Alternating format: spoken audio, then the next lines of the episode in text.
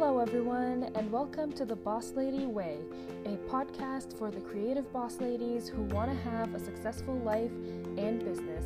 I'm going to be your host, Fatima, and in each episode, we will talk about unleashing your genius, building up your confidence, web design, branding, and creating a successful business. Now, let's get into today's episode.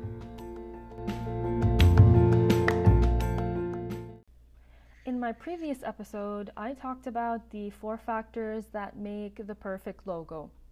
I talked about how you should take these factors into consideration when you're designing your logo and how it will help you advance your brand, grow it, and make it more recognizable by keeping it simple, clean, and strong.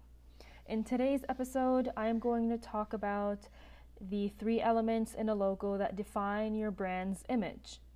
So, I'm going to talk about what your logo says about you, which is really important to concentrate on because you want your logo to send out the right message to your audience. Your logo often gives your audience a glimpse into your brand identity. Is your brand a serious brand? Is it fun? Is it a brand that creates? Is it friendly?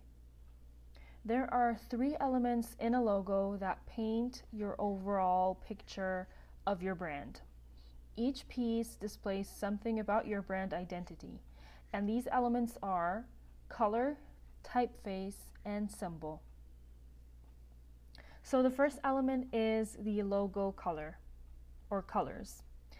Did you ever think that the colors used in your logo are very important?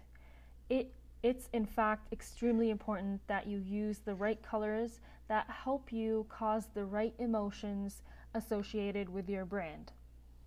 Psychological research has proven that color affects people's mood and emotions. It even influences their buying choices when they shop or whenever they have a decision to make. So, if you use certain colors in your logo, you'll be able to make your audience feel the emotions that those colors are trying to convey. There are so many guides that break down the thoughts and feelings that color can inspire. But for example, the color red can convey excitement and boldness. The color orange can convey confidence, friendliness, and cheerfulness. Um, the color yellow can convey optimism, clarity, and warmth. The color green can convey peace, freshness, growth, and health. The color blue can convey security, calmness, trust, and strength. The color purple can convey imagination, creativity, royalty, and wisdom. The color gray can convey balance, neutrality, and calmness. And the color black can convey tradition, sophistication, and authority. You definitely want your audience to have the right emotions when they're dealing with your brand. So, if you're a registered nutritionist, for example, and you want to show your audience how much you care about their health and well being, and that you're all about freshness and nurturing, you want them to know and sense that when they see your logo, because it's the first thing that they'll see when they get referred to you or look you up. So it's wise to use the color green in your logo, whether on its own or in a combination with other colors that have other meanings that you might want to convey. The color green will send these signals to your audience those will be received by their brain, which will signal them to feel those emotions. Does that make sense? So, that was the first element, which is the logo colors. The second element is the logo typeface or font. So, if your logo contains text, you're going to have to think about what font you want to use because just like color, different kinds of fonts have different effects on your audience's perception of your brand. In this case as well, there are a lot of guidelines on typeface effects, but some examples are serif fonts, which have a little tail at the end of the stroke, like Times New Roman, and they are considered to be comforting and traditional. Sans serif fonts, which, which don't have any tails at the end of the strokes, like Helvetica, are considered modern and clean. There are also script fonts or handwritten fonts. They are the fonts that look handwritten and they are like the calligraphy fonts and they represent creativity and elegance. So that was pretty simple, and that was the second element that defines your brand image. The third and final element is the logo symbol. Now, a symbol can be anything. It can be a flower, it can be a series of colored circles, it can be a fingerprint, a camera, absolutely anything. It all depends on your imagination when you're thinking of what to represent your brand with. So you might ask, should I have a symbol or not? It isn't necessary to have a symbol as your logo or as part of it, but your logo can be text only, it can be symbol only, it can be a combination of a symbol and text. It depends on your preference.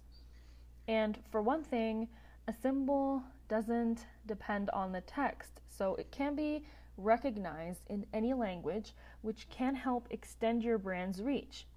However, you would want to think about what exactly you want to use for a symbol because what may mean something in your culture may mean something else in another culture since certain images and icons vary in meaning across cultures. So you want to be understood well. Another thing I think is an advantage of having a symbol in your logo is that you can easily translate it into an icon on a touchscreen device for your mobile responsive sites, or if you decide to create a mobile, mobile app for your brand. What's important to know is that it all relies on your own story. If you decide to use a symbol to represent your brand, be sure that it tells the story of it and explains what you do, in addition to making sure it's distinct and recognizable. So, those were the three elements in a logo that define your brand's image the colors in your logo, the typeface or font in your logo, and the symbol in your logo. Now, my piece of advice after talking about all of this in all aspects of logo design, it's very important to make sure that your logo can be reproduced and shared across a wide variety of mediums like websites, letterheads, social media headers, promotional products, business cards, and more. Because your logo represents your brand, and a brand logo that well translates across multiple mediums is an important way of sharing what your brand has to say.